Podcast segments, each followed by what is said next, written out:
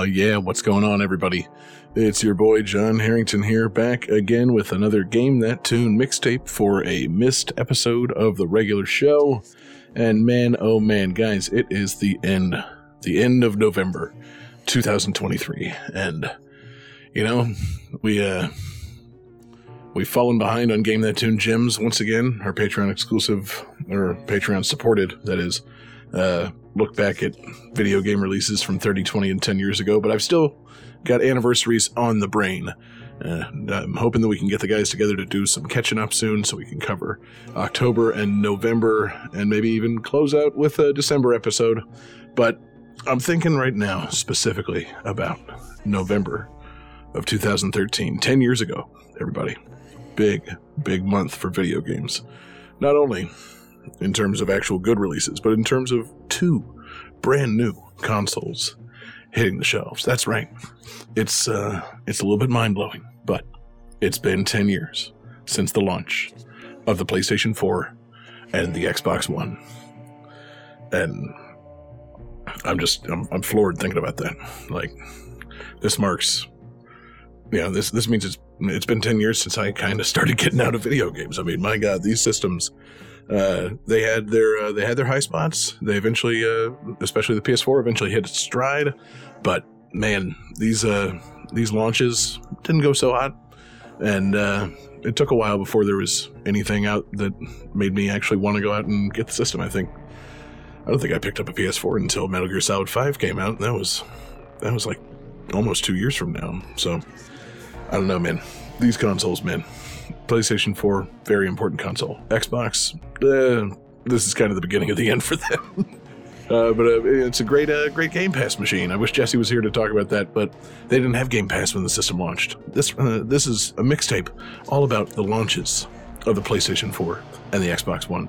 So we've got those fantastic launch exclusives for each system, and I know what you're thinking there were fantastic launch exclusives for the PlayStation 4 and the Xbox One. Yes, yes, there were. You know, over on the Xbox, you of course had Dead Rising 3, you had Crimson Dragon, Forza Motorsport 5, uh, and Ryse Son of Rome. But you're also forgetting about a little game called Powerstar Golf.